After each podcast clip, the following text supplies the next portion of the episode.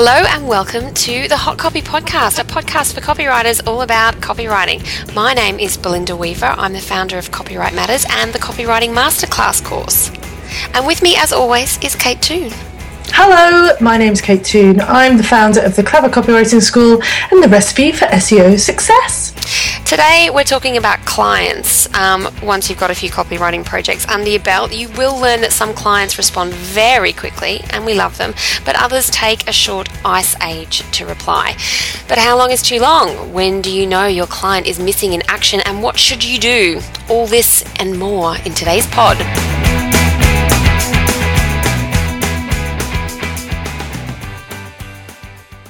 So, before we get stuck in, Kate, um, a little moment to help our listeners get to know us.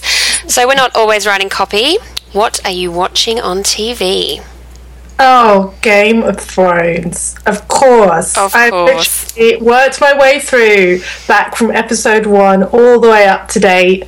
And I'm, you know, when I see people walking around in the street, I almost sort of can imagine them in like Game of Thrones outfits. I've watched it that much.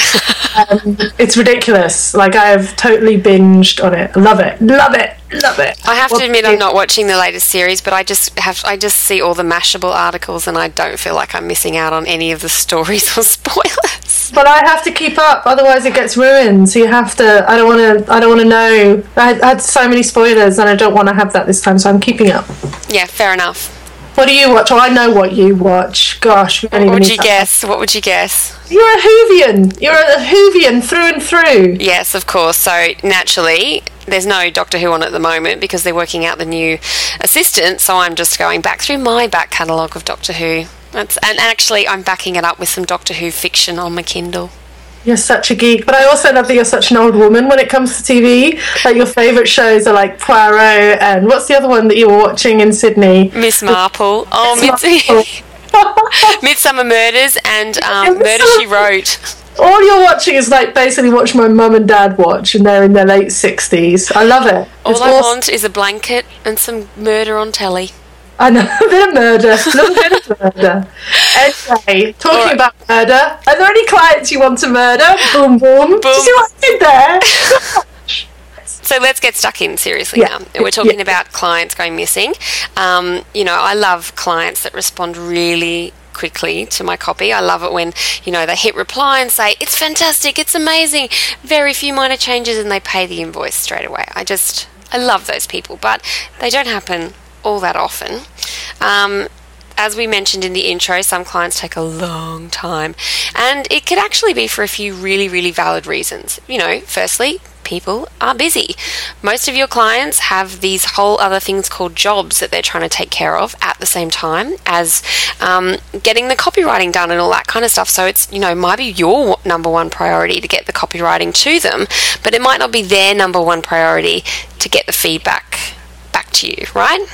Yeah, I agree, and I think you know, other, depending on the stage of the project where your client has kind of gone AWOL, there can be lots of other factors as well. I think busy is one of the biggest, um, and as you said, like they, you know, have you ever kind of contacted a supplier about like dog walking or something, and then you just completely forget to call them back? You know, for some Absolutely. people, copywriting is on a par with with dog walking. You know, it's, it's low on their list of priorities. But I also think it's things like you know not knowing what to say. So I also think sometimes people don't know how to give you feedback. So say you haven't heard back about a quote or proposal, maybe the quote is a lot higher than they thought it was going to be, and they just don't know how to come back to you and say that. Like it's a bit awkward, so they sort of don't say anything and hope you'll go away.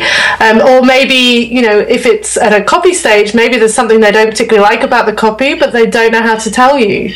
Yeah, that's exactly right. And I think, you know, we'll, we'll cover this a bit later on, but giving Yeah. people some tips on how to do that can really help reduce the anxiety. And as we've said in a few other pods, a lot of times people have never worked with a copywriter before. They just don't know how it works. I have the same thing when I work with graphic designers. I don't know how to give feedback and I get really nervous about it. I don't. I'm just brutal. I, I'm shocked, Kate. Really? Yeah. No, I'm not. Yeah, I worked with designers a lot in agency land, so I got very used to having to feedback and getting their feedback on my copy, which was also brutal often. So yeah, I think I just don't. That's not something that bothers me. But clients, I think, yeah, I think they really struggle to know what to say. And that can be exactly why you, you don't hear from them. So, so let's imagine you haven't heard from your client. Um, what is the first step? What do, you, what do you do first? Your first point of contact, Kate? I will shoot them an email, not some big. Uh, I thought you were going to say shoot them. oh no! Oh, stop it! I will shoot them an email, just a really short one, kind of saying, "Hey, are you?" My line is always. Uh, this isn't funny at all, but I find it funny. I'm like, I haven't heard from you for a while, so either A, you've been busy, B, you didn't like what I wrote, or C, you're trapped under something heavy and then that's when it's so funny, isn't it? You know, laughing, um, you know, and they'll come back and go, "Oh, ha, ha, ha, see, I'm trapped under something heavy." But no, I just send a light-hearted email saying, "Hey, it's been a while. Um, you know, are you are you alive? Uh, is there, you know, where are you up to with everything?" And if that doesn't get a response, then I will give them a call. But again, I, you know, I'm going to raise the process banner again. I have very strict processes, so I outline all my timings at the start of a project, and I only give my clients say 14 days to come back with feedback. So if they don't come back in that feedback, they're going to get charged more. And I tell you, that's a very great way of getting them to move along. But we'll talk more about that later on. Yeah, got to keep people motivated. Otherwise, yeah. it can go on. So that leads into how long is is too long. Um, yeah. And I think it depends entirely on the stage. So you know, if we're just up to the inquiry stage, maybe they've asked um, for a quote. How many quotes do you follow up on? Now, none at all. I don't ever follow up on a quote. Um, that is possibly because I'm just quite busy. Um, earlier on, I would probably, yeah, I, I, I, would, I would follow up on every quote, at least one email, because often, you know, you're sitting there in agony thinking they didn't like your price, but actually it just went into their junk folder and they didn't read it. or, you know, when you're reading through emails, you accidentally delete one by mistake. That's often what's happened. So by sending up a quick follow up, maybe two or three days later, after the initial inquiry, then people go, "Oh, oh, yes, I found it." Um, so yeah, a quick email two or three days later, I think, and then I guess if you're super keen, maybe another email a week or so later. But then after that, I really would leave it unless you have no work at all. Yeah, yeah, and then you can get your hustle on a bit more. But you know, yeah. people might not be ready. They might just be kind of scouting around. I know I get a lot of kind of, oh, I just want to figure out how much this is going to cost so I can budget for it.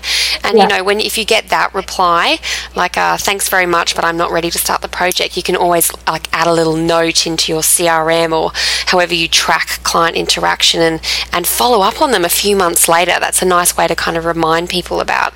Um, business that they asked you to quote on. But I was the same. Um, I would follow up in the early days, but I stopped following up later on because I was like, I actually don't want any more work yeah. right now. I mean, often what I think is a good idea to do, especially with those inquiries and the proposals, a couple of things. Sometimes when people, are, you know, they, they ring you and they're like, it's urgent, it's so urgent, we need it right now. I find that those are always the ones who then disappear. I don't know why. I think, I don't know what goes on with those guys. Those are the ones that never reply. Um, but then another point I think is what I sometimes did was I would do a, I would go through my little spreadsheet. I don't have a CRM. I just had an Excel spreadsheet, and I would do a group email, um, BCCing all the people who'd emailed me and saying, "Hey, you know, we talked a, a, month or so ago about working together. Just wanted to check if you found another copywriter. Totally cool. Just want to. I'm just following up on all my leads and wanted to see where you were at. Um, and that would often glean a lot of responses. You know, this was in the early days when I didn't have so much work and I did need to kind of push more. So just a big group email like that. They didn't know they were on a group email. Do you know what I mean? It was just yeah. a um, and it, it, you'd get a lot of response from people like, "Oh yeah, sorry, my my dog died, or I've been away on holiday, or I've been sick, and now I'm ready to go." So it's it's surprising how long after the initial follow up you can follow up and still get work from people. It's amazing. Yeah, so it's totally worth doing. Yeah, yeah, totally. And what about say after the first draft? Um, How well, did you follow up? Yeah, uh, as a, I often, I often when I, I use Basecamp to manage my projects, so I know that the email has gone through. There can be none of this. Oh, I didn't, I didn't get it, whatever, because I can see when the email went through. I can see, I can see what's happened. You know what I mean? And what I'll often do is ask a question, a very simple yes/no question in my um, email that I send with my draft, saying, you know, either just can you let me know that you've received this, or um, Uh, you know, do you still want this to be red or blue? That's not a good example, but something that's a very simple answer, so that then they answer quickly, and I know that they've got it. Yeah. Because that's there's a big difference between clients not getting back to you and clients not getting your emails, which does happen. You know, it sounds like a classic client excuse, but it does happen. So Basecamp helps stop that and asking a little question, and then as I said, I have super strict processes. So after my first draft, my clients have 14 days in which to make amends, and I'm happy to make up to two rounds of amends in that 14 weeks if they get them in in time. So, and I also give them a very clear timeline at the start of the project that says, I'll deliver on the 17th and I expect feedback from you on the 21st or whatever. So, very clear. And if on the 21st at 9 a.m. it's not there, I will email them. And if it's not there by 11 a.m., I will email them and say they've lost their spot and I'm going to move on to other work I'm quite brutal. Yeah, harsh, but you know, you've got to keep people focused because even though we've just talked about clients getting busy and being busy, and that's totally understandable, if it goes on for too long, everyone loses focus uh, and people can't remember what they asked you for in the brief and what they told you, and then you're already on to other work. So I think keeping it speedy um, is a good idea. I, I would leave it, say, a week after you know I've handed copy over. I think that's a, a, reasonable amount of time, and then I would actually I follow up with an email, and I do the same thing. Ask a question: Did you get the copy? Did you have any troubles opening the file? Yes. And that would be them saying, "Oh yes, I got it," and I'd be saying, "Okay, well this is just to remind you that you have until this date to file any revisions with me." I had the same thing um, as you, but I had 30 days. I was really quite generous with revisions time. That's good, but uh, I mean, you know, I think you know it depends on you and what other clients you've got on. Uh, you know, often that 14 days comes back to bite me because obviously I make them commit to it, but it means I have to commit to it as well, and you know that can be tricky sometimes. So I think you need to set your revision period at what works for you. Um, and I also, but I think again, this goes back to what we've talked about on a few other podcasts that lots of copywriters think that they need to be led by the client, but really the client is looking to you to lead them. You know, you tell them when you want stuff and what you want them to do, what you want them to look at, what you want them to read through, and then they'll do it. If you just sort of if you don't give them guidance, they'll feel lost. Um, and you know, part of being a good copywriter is not just writing great copy; it's making your clients feel really enjoy the process. Yeah. Um, and although I am like some of my clients have called me like a copy dominatrix, although I do crack that whip, you know, people, some people come to me and say, "Gosh, I've been trying to get this copy written for two years, and you've just got it all done in three weeks." I feel, and now I can build my site. They're they're grateful, you know. Yeah, absolutely, and I think yeah, it's part of our role as copywriters, um, course, we're really project leaders in, yes. in, our own projects to give the clients a little gentle, polite, but firm kicks up the bum that yes. they need to get stuff done. So, and especially if your client is following our, our rules, which is basically that you should always get your copy written before you engage your kind of designer and web developer, if it's for a web project, or your you know brochure designer. You know, generally you want the copy to lead design, so everyone's waiting on you. So the quicker you can get it done, and the more you can crack that whip, the happier everyone's going to be. Yeah, yeah. So, how long would you say is too long after the final draft? So, you just said you have 14 days and if you don't hear from them then you just invoice them did you ever have do you ever have problems with people paying that invoice no, I mean the truth is most people bend to my, my horrible firm will. So and also when it comes to it, if the 14 days expired, what I will do is I will send the invoice and say, hey, you know, just letting you know your amends period has expired. Here's your final invoice as agreed in the terms and conditions. But I'm happy to give you another week's grace on amends if you want to shoot them through. And then people do. You know? Yeah, that's, and that looks really quite generous as well because you're like, Yeah, and it makes you puts you in the uh, you know, gosh, I sound awful, but it puts you in the power position rather than putting them in the power position. You know, always make that final invoice dependent on something you do, not something the client does. Um, so yeah, that generally works. I mean, look, I'm saying I'm hard and fast. Obviously, I bend these rules when you're working with agencies and stuff. You can set up all the rules in the world that you want, but they are going to do whatever the heck they want. You know, they're going to follow the timeline. They're they're working with lots of other suppliers, so I think it's good to have them. But you know, sometimes you have to let them go. And then after the final draft, I'm done. I don't do anything else after that. I know you. I do now send a project sign off document that kind of releases me, um, but I never used to do that. So now I have a little project sign off that says we're done.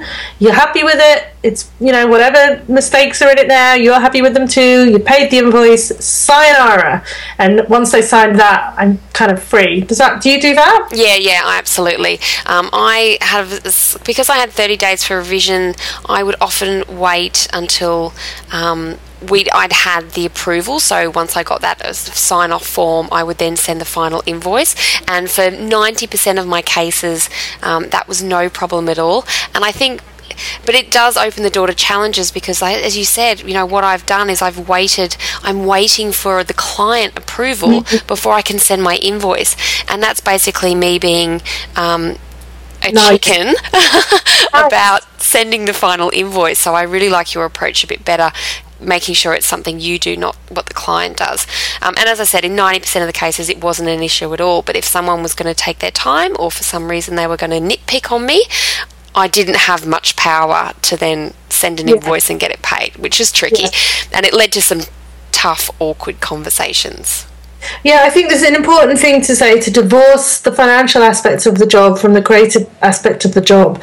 You've agreed to a, a, a fixed price, you've agreed to a set amount of work, um, you've delivered that. Yes, there might be some niggles and things that need to be fixed, but the majority of the work is done and you deserve to be paid. And then, I mean, it's it's hard, but that's the attitude I've taken, um, and it's worked for me quite well. Do you know what I mean? Like, mm. yeah, we'll, we'll finish the copy, we'll get all your amends done, but my invoice invoices due. Sorry. yeah, let's you know? take care of that first, then, shall we? yeah, yes, exactly. Yeah, exactly. So let's move on to kind of maybe how we can avoid it getting awkward in the first place. Um, I think what we've hinted at so far, the first one is clear processes. It's all Kate and I. We're all about the systems and the processes, because um, basically no one likes being blindsided. As you said earlier, you know what part of your role as a copywriter is to lay it out for clients to say this is how it works. Everyone feels safe and snug, knowing that this is your responsibility, this is their responsibility, and everyone knows what's going to happen and when. Um, but when you surprise people and the expectations aren't clear, it can make them really, really defensive. And that's when things can go downhill pretty quickly. Yeah, I mean, I think it's really important to have timelines, to have clear dates, um, you know, to talk at those through at that initial briefing, you know, say, look, here, have the timeline ready, because um, my timeline is the same for every product. I mean, obviously, project, obviously, I extend it a little bit depending on how much work there is. But um, in terms of turnaround times, you know, they're pretty tight. So I'll be like, here are your timelines. Do they work for you? Are you available on these days? Do you need me to add another day here or another day there? Talk about the timeline in the briefing. Um, that's what I do um, and then there's no surprises whatsoever. Yeah, that's good. I think um, uh, approval milestones throughout the project is another really big one that I used to use. Like, yeah, I get the the copywriting brief approved and signed off, and then you know get them engaged on the first draft, get the final draft um, approved and signed off. You get the proposal approved and signed off. So there's this little gates where you can always go back and say, ah, but you were happy at this point in the project, and I think that just keeps everything flowing. Yes, exactly. Um, I think you know it's all about constant communication. So you know, even if nothing's happening, even if you've got nothing to say or you're late, um, just sending an email to say I'm late. I mean, uh, gosh, you know, I, am still doing. I'm still a working copywriter, so I still do the odd job, and I'm late on a project today. Something I said I would get done, and I haven't done it.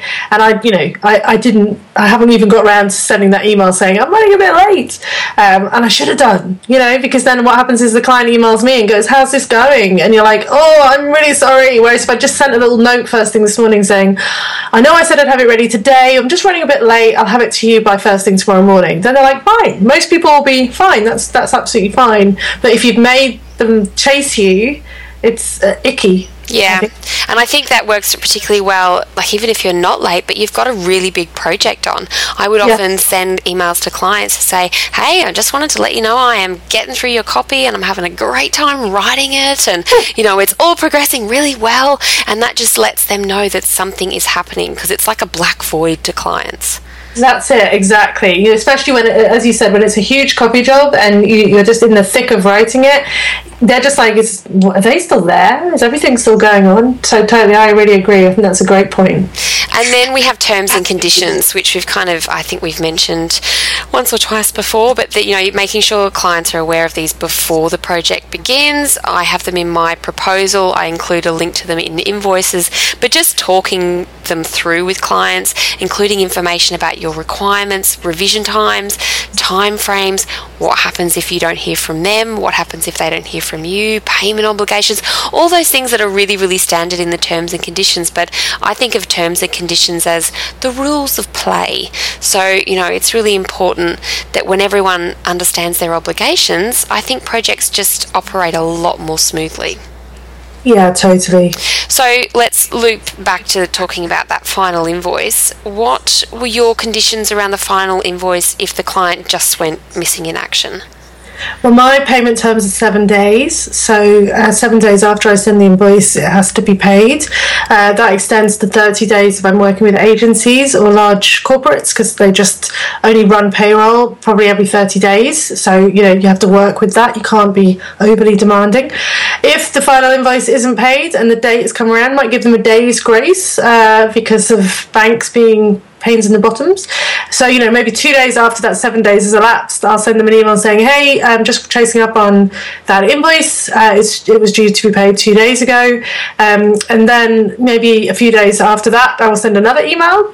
And then a few days after that, I will call them and just say, hey, I'm just checking there's no problems with that invoice.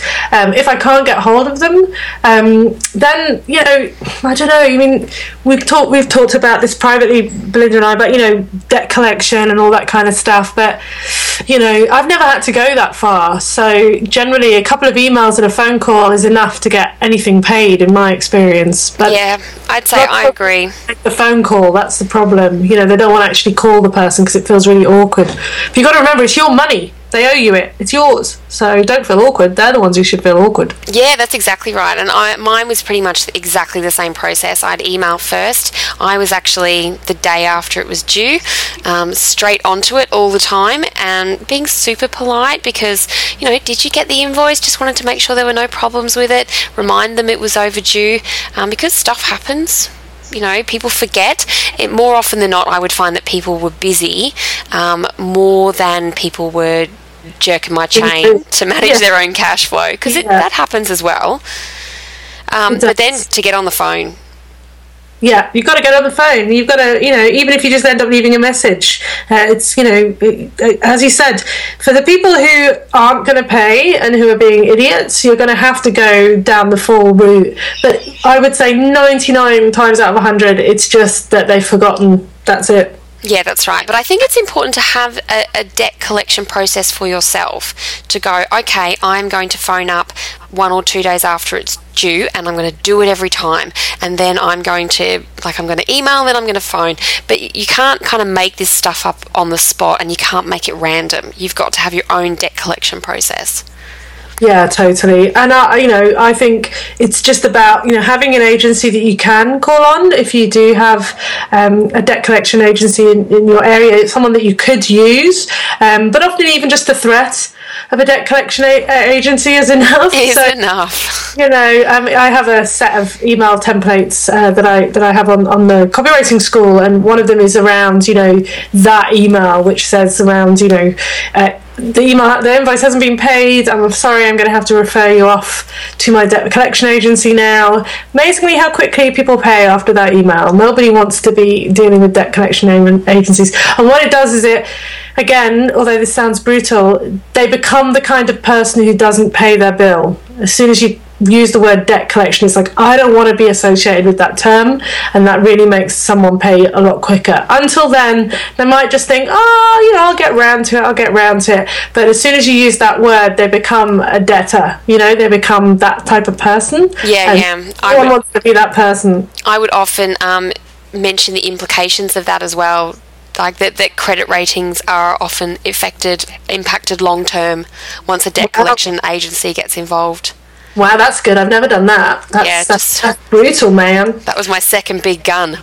But I actually had to use a debt collection agency a few times, um, and we can put a. I'm happy to like share a link to the one I used in the show notes, and because they were super. Like maybe twice, and the first time all it took was a letter to get someone's attention, and they took a percentage, but I got the money paid. And then the second time, um, it was a complete horror show, and I was clearly being scammed by a schmuck, and I never got um, any money from that one.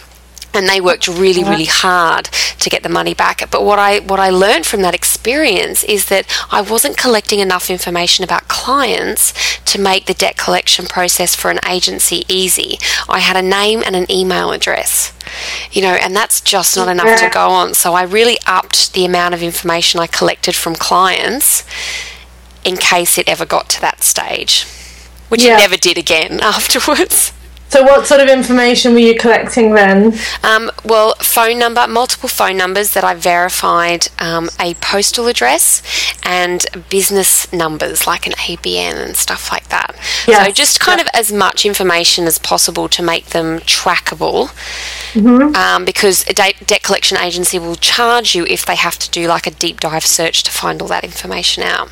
Oh, right, I didn't know that. I yeah. didn't know that either until it happened. Yeah, that's good to know. So I always get you know name, address, phone, a couple of phone numbers, and an ABN. So maybe I should be getting more. But yeah, No, that sounds like that's. I think that's a good level of information to get because that's they can work with that. But you know, I, as we've said, often just mentioning it and being prepared to go through with it um, because it's not worth the grief. We've talked about this before. You've got to get your life back, and if you're getting all het up about chasing bills, just pass it on. Yeah, I think that's really good advice. And so, has it ever gone beyond that? Have you ever had to go to the small claims court or anything like that? I Oh, haven't. Thank God, no, no. Yeah, I know people who have. So a couple of copywriters in one of our groups have, have gone that far. Um, sometimes just out of principle, you know, because it is quite stressful. But you know, and you know, I know that the particular person I know who did go to small claims court it wasn't a huge amount, but it was the principle of the thing. You know, the work had been done; it was just unfair, and I think maybe maybe just a couple too many jobs had gone awry and, he, and the person was like right no this one i'm going to go and he got the money um, you know i think it would have to be a substantial sum for me to go to that level um, but again the threat of it can be enough um, gosh this all sounds very negative i hope this is Yeah, no, that's right. I mean, like in the next the next pod we're recording, we're talking about firing a client. So you know, I think that's when we can dig into making sure that you don't have clients where it gets to that point. Yes exactly i agree Check them early. But this one's, you know, we're talking about people going missing in action, and I think if if listeners, if you follow even some of the tips that we've shared here, you will never get to that stage, you know. Um, but if you it does turn a bit tricky and you have to have those awkward conversations on the phone, don't beat yourself up about it. I think all these things are learning experiences, and you have to chalk them up as that and just move on. I agree, and I would also say, and this might sound a bit woo-woo, especially for me, but you know, don't immediately jump to the worst conclusion. Don't think that they didn't like your quote, or they didn't like your copy, or they're not going to pay you. As we've said a few times on the on the call, most often it's just people being busy, or people forgetting, or people having other things to concentrate on. So don't, and also don't invest so much negative emotion in it and get all, as you said, het up. Just uh, you know, think possibly that nine times out of ten, it's just they're busy, and don't get yourself in knots about it because that's what I see a lot of people doing. Like, oh, I haven't had any feedback, and I remember it, and then it comes back and it's like, oh, it was all fine, and you're like, oh my gosh, the hours you spent stressing about that, and it was nothing, you know. Yeah, that's exactly right. And also being polite and nice when you're talking to clients in these kind of awkward situations, potentially awkward situations as well. Because if you go into these situations all yeah. blazing and then they're like, oh no, I was just busy. I've just paid the invoice now. And you're like, oh, yeah, you go in ready to have this awful conversation, all het up with your notes, and I'm gonna, I'm gonna say this, and I'm gonna say, and then they get on the phone, and you're totally like blown away. Yeah, that happens a lot. All's well that ends well. Indeed.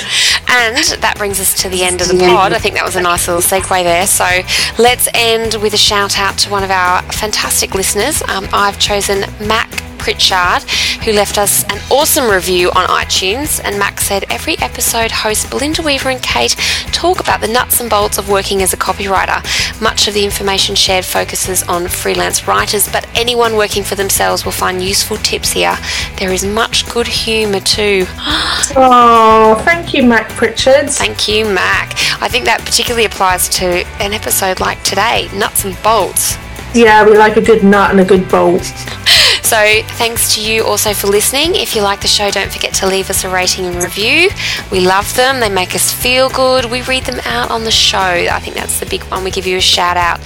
Um, you can also head to the hotcopypodcast.com um, website, leave your notes, leave your, leave your comments, I should say, on the post for this episode. So, I think we're done, Kate. Thanks very much. Thanks, Belinda. Until next time, happy writing.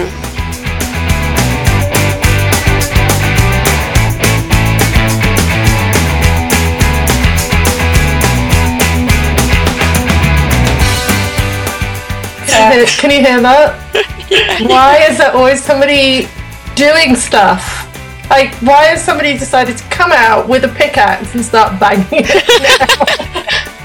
oh! Okay, pause. Yep, got it.